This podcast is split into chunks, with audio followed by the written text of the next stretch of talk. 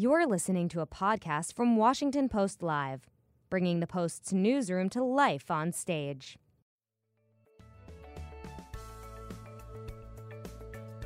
On Wednesday, June 20th, the Washington Post gathered policymakers, healthcare industry leaders, public health experts, and others for an important series of discussions about what is behind rising healthcare costs in the U.S.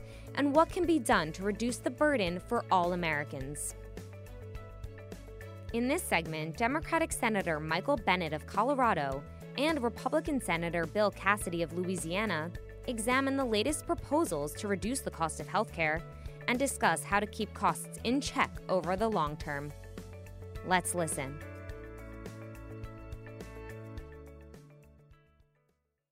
Hello, good afternoon, everyone. Thank you so much for joining us. We have uh, two senators here with us who are uh, members of the Senate's Health and Finance Committees.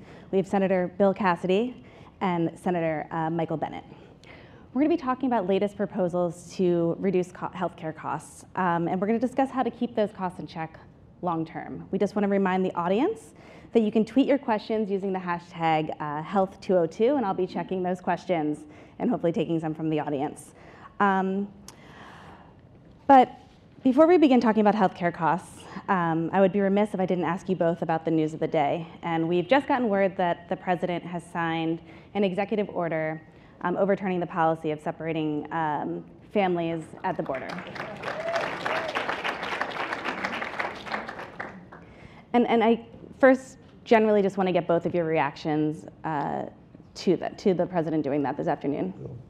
That's a good thing uh, after Hurricane Katrina, there was researchers at LSU Health Science Center that found separation between a mother and her new, new or near newly born child actually had an enduring impact. And so, just approaching as a physician, if you will, I think is good policy. Uh, approaching as an American, I think it's good policy. We still have to secure our border. We have to make sure that this doesn't give folks a, a, a way to circumvent our law. But, but as regards separating children from their parents, it's something we should not be doing. I, I agree with Bill. I, I, would add, and we may not agree on some things today, but I would add that it, to me, it, it was just shameful because this was a manufactured crisis that didn't have to happen. We have enough in this country to, to keep us occupied without causing these kinds of problems. And, uh, and we sent a, single, a signal out to the entire world that in the name of the American people, we were separating children from their parents.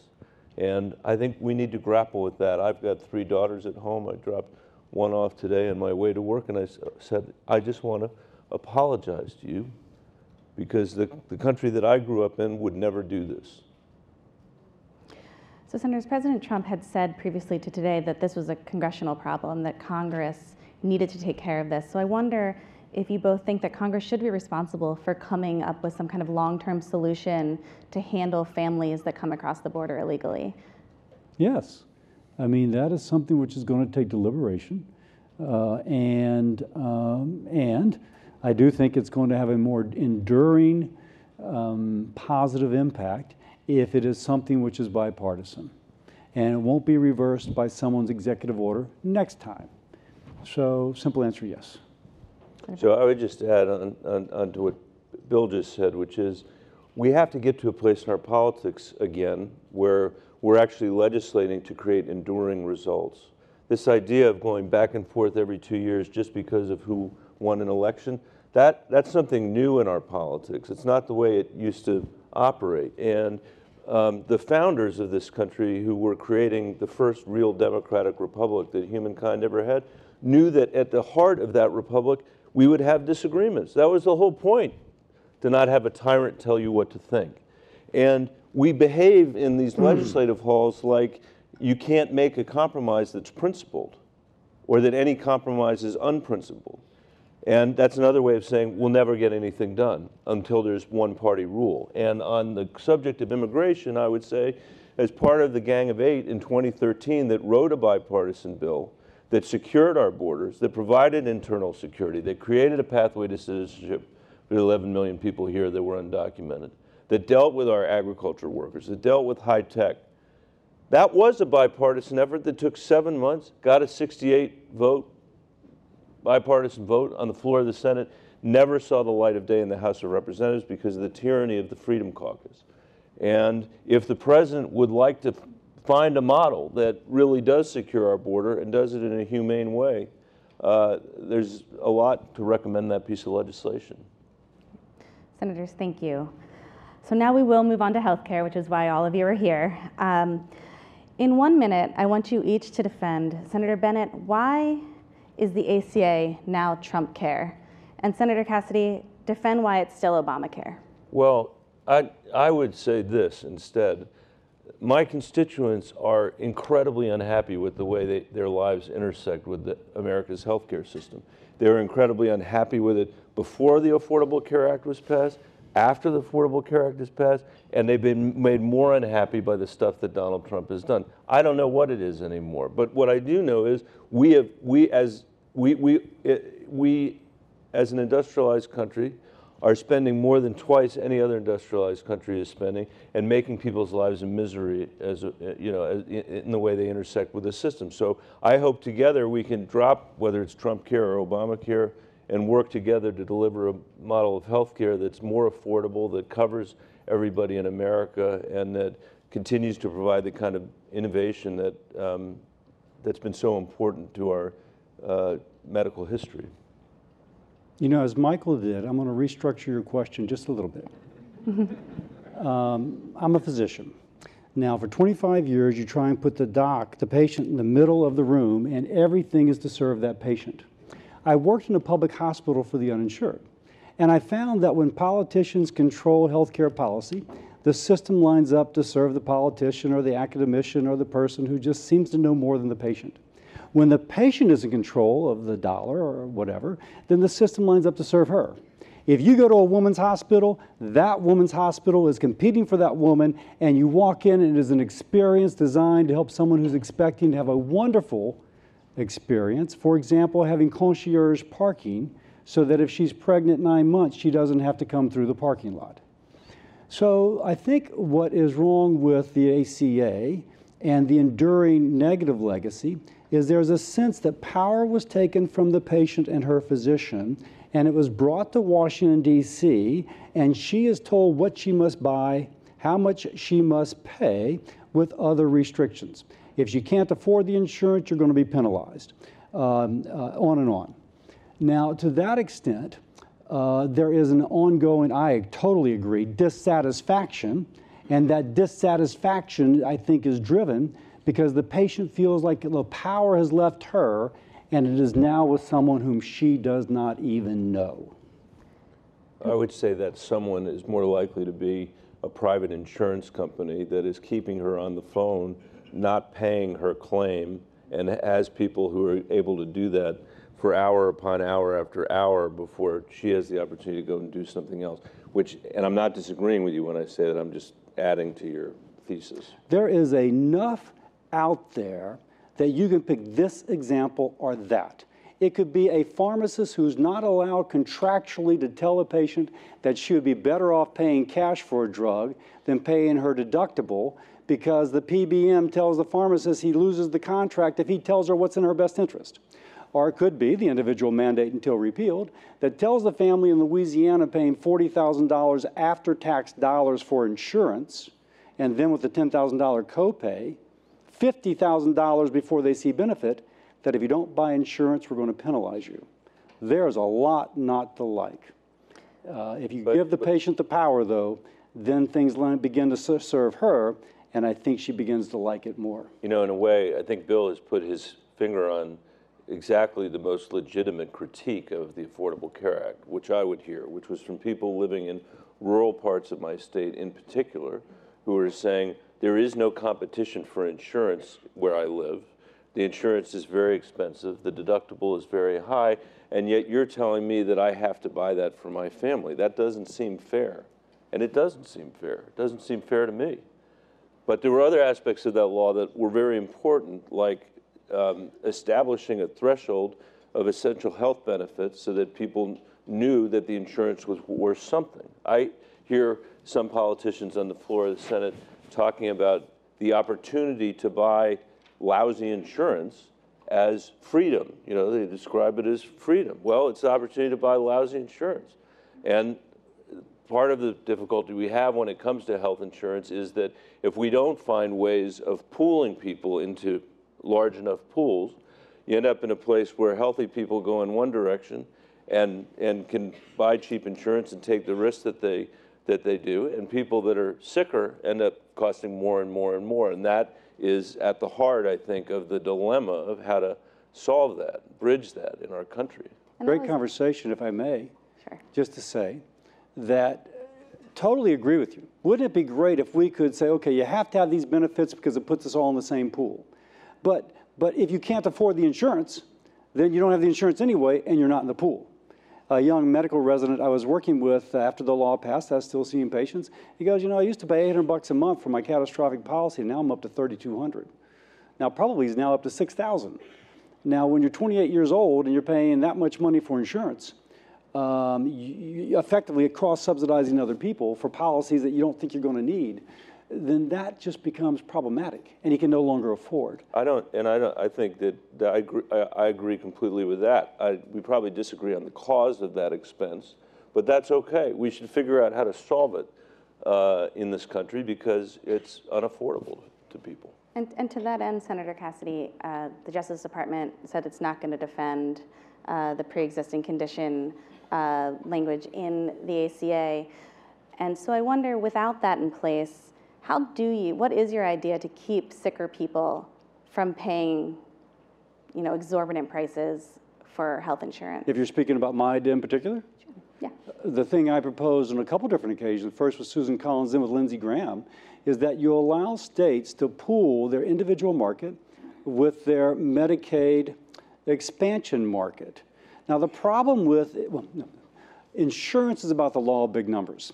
The more people you have, if one person gets sick and you spread that expensive illness over hundreds of thousands of people, it doesn't even cause a blip in the premium. But if you have a very small little pool and you get somebody sick, it raises the rates for everybody. Now, in my state, Louisiana, we have 400,000 people in the Medicaid expansion and maybe 100,000 people in the exchange, or maybe less than that. If you combine those two, you suddenly got a much bigger pool. One person's illness spread among many is much more affordable. We need to restore the law of big numbers to insurance. Uh, people were rejecting our policies, not, I don't think they ever thought them through. But it's effectively what Ron Wyden was speaking about when he said we should have 1332, 1115 combined waivers under the ACA. We just made it easier, and it's about restoring the law of big numbers. Senator Bennet, what would you say to that? I don't, I honestly, I don't remember the details of the legislation, except that it cut Medicaid a lot in my state.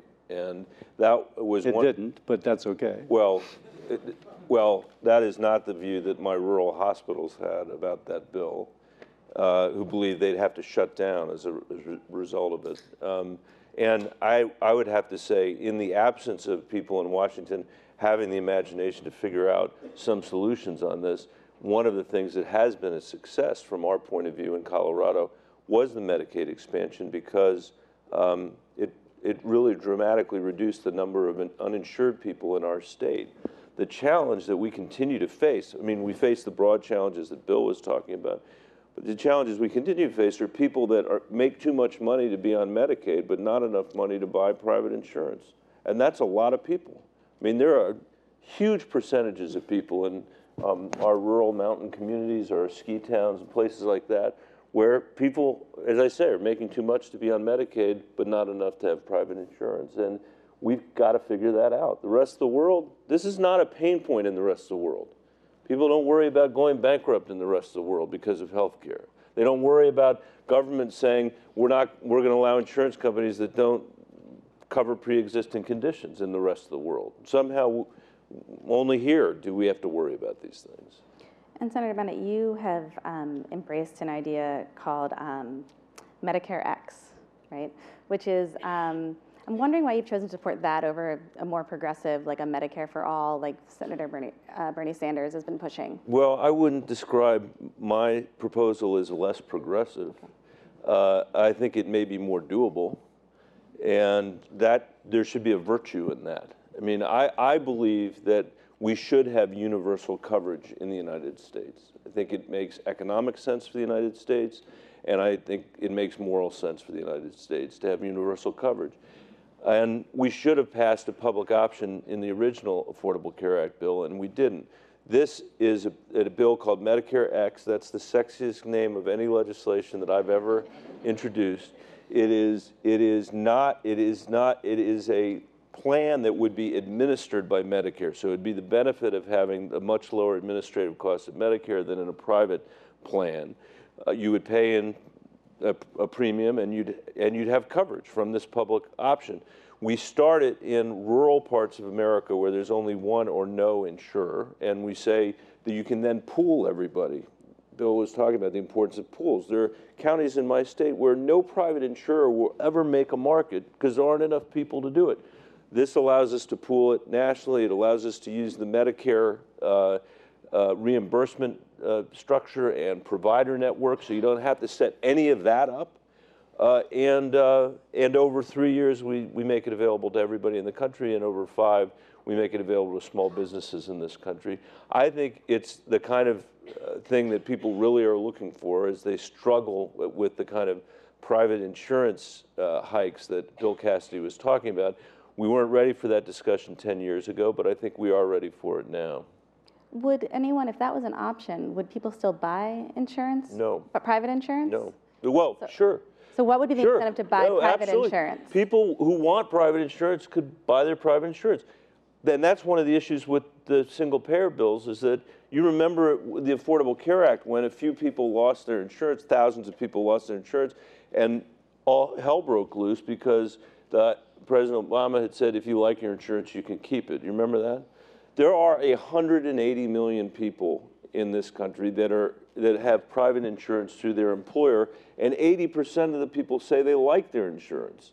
There are 20 million people that are on Medicare Advantage in the United States. They love Medicare Advantage. And so my bill is not about taking that away. It's about giving people an additional option if they want. Uh, and, and I think it's I think it's absolutely true that different people in different parts of the country are going to want different things, and so why not give them a choice? So, Senator Cassidy, why not do that? Medicare for all will be Medicare for none. Medicare is going bankrupt, according to the actuaries, in eight years. Now, what we know is that if you open this up, the folks that join will typically be sicker with a higher cost experience.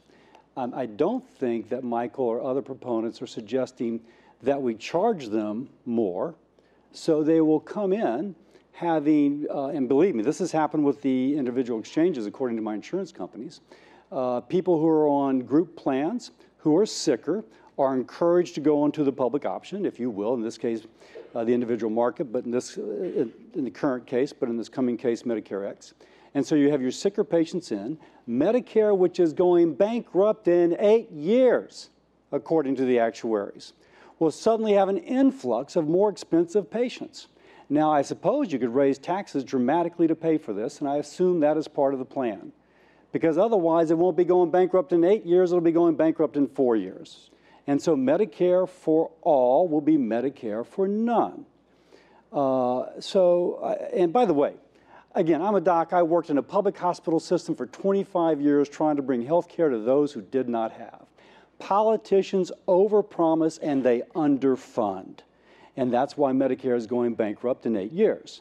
And the idea that even though we would have to raise taxes in order to pay for this, that it would be adequately funded is just not borne out by experience. So let me just be clear that my proposal is not Medicare for all, it's Medicare X. It is a plan administered by Medicare, not the Medicare system the Congressional Budget Office in the, during the healthcare debate scored a public option design like mine. It actually saved $160 billion for the federal government. It is not, there are no taxes raised. People do have to pay a premium, uh, but that's modeled in the CBO report. Second, on Medicare, on Medicare, he's quite right. We are collecting, uh, we are collecting $1 for every $3 we spend on Medicare, largely because George Bush passed Medicare Part D at the end of his deficit inducing uh, presidency and uh, didn't pay for it. And we have not managed the costs of drugs at all uh, since then. And the result is that we've got a mess on our hands, which we have to find a way to fix. Although Part D is not paid for by the Part A trust fund, and A trust fund is what is said to be going bankrupt. But I accept your, also, the Part D is also a drain. All right, But so anyway, the Part A trust fund is the one that's going down. Um, And uh, we could elaborate more, but I think I made my point. So, so Senator Bennet, to, to Senator Cassidy's point, how do you pay for it? A, a Medicare X or a, With the premiums. With the premiums, are and that would be paying, enough to pay for That pay would be for- more than enough. It saves 160 billion dollars according to the Congressional Budget Office because people would be opting to buy that instead of private insurance, which you know then we we're paying high subsidies for the benefit of insurance companies uh, instead of doing this. And you know, in places in my state where uh, uh, 10 years ago people might have said, "Don't bring that Bolshevik experiment into my county." uh, people are now saying, thank you for thinking of us first because we have no options for insurance. And you got a bunch of politicians in Washington who are making excuses every day for why they can't fix our healthcare system. Not to mention a bunch of other things that we should be working on. Senator Cassidy, you tried last year, um, you and Senator Graham put together legislation to repeal and replace uh, the Affordable Care Act. Um, the majority leader has uh, essentially said there's not going to be any votes on health care, at least before the August recess. Do you have any reason um, to hold out hope for a repeal bill? And do you think it's something that the Republicans should still be pursuing? Let me, uh, again, reconstruct your question a little bit. Arguably, when Republicans repealed the individual mandate, we got rid of that which was considered most noxious about the Affordable Care Act. And by the way, the affordable, the, the individual mandate did not impact premiums, according to Jonathan Gruber, the author of the Affordable Care Act. And indeed, this year we're actually seeing lower premium increases in states, and this is the first year in which the individual mandate has been repealed. So you can argue that Republicans actually have been able to achieve part of their goal and that which the public felt most noxious. But we gotta do something on health care. We've got to. The, the, the health care costs are exploding. One thing we are absolutely in agreement on is the need to lower healthcare costs. It's important for the people sitting around the family table, the kitchen table. It's important for state governments who, who have expanded Medicaid. Now, Medicaid is cannibalizing their budgets. And it's important for the Medicare Trust Fund. We can hopefully extend the life of it if we can reduce those costs. Now, I would love to partner on some bipartisan legislation that would help lower healthcare costs. It might be the price transparency bill that Michael and I are working on as one example. It might be where you would allow states to combine their, uh, their, their, their uh, individual market with their Medicaid expansion population to create a pool with more numbers and therefore lowering costs by as much as 20 percent by taking out the uncertainty associated with small risk pools.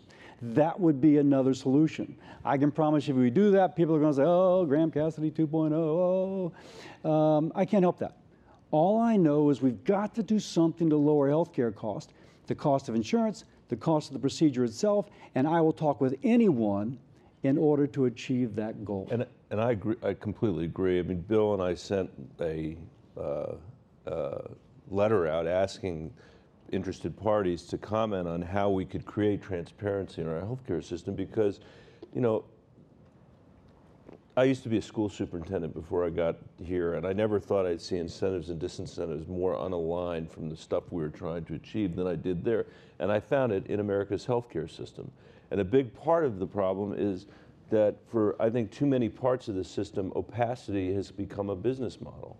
And the result of that is nobody knows what anything costs. Sometimes a person can figure out what they've been charged, maybe, but, but, but not what things actually cost. And there you don't have to have a debate between Democrats and Republicans about what the role of government should be, what it shouldn't be. This is just saying, let's understand what the market is and see where we can reduce costs. And anybody who's spent a night in a hospital or, uh, uh, you know, spent three hours on the telephone with an insurance company knows how much how much cost there is in the system that could be taken out. And I did, and I, this panel went by so quickly. There are so many healthcare policy questions to still be asked, but I did want to acknowledge that the two of you are working on this healthcare transparency issue together in a bipartisan fashion. And I know that you're looking for answers from the from the industry and people in the community. And I'm wondering where the process stands, uh, what you've learned so far, if you can tell us in a quick uh, 20 seconds. We've gotten 800 pages of feedback, as Michael mentioned. Yeah. Uh, our staffs are meeting together to try and come together. There's about six of us, but there's a broader group who are interested. Uh, if hopefully we can get an agreement among the six to advance legislation, um, ideally that would be the case because we want it to be bipartisan. Uh, but already we have some components of it. For example, working with uh, Susan Collins, Claire McCaskill, no, Debbie Stabenow on eliminating gag clauses as one example where the pharmacist could tell the patient that she can save money by paying cash. So that's one aspect of it. So we're bit by bit, but hopefully whole piece ultimately. Fantastic. Did you have anything to add, Senator? I, the only thing I'd add is that I think it creates the opportunity for us to move beyond the kind of the debate that we started here with, which is, is this Obamacare, not Obamacare, what is it? And just focus our attention where it should be focused, which is on how we can create a healthcare system in this country that actually works for the American people because the one we have right now is not working well enough. Great. Well, thank you both so much for being here. Thank you, Colby. We really appreciate it. Thanks That's all we have, the time we have. Thanks,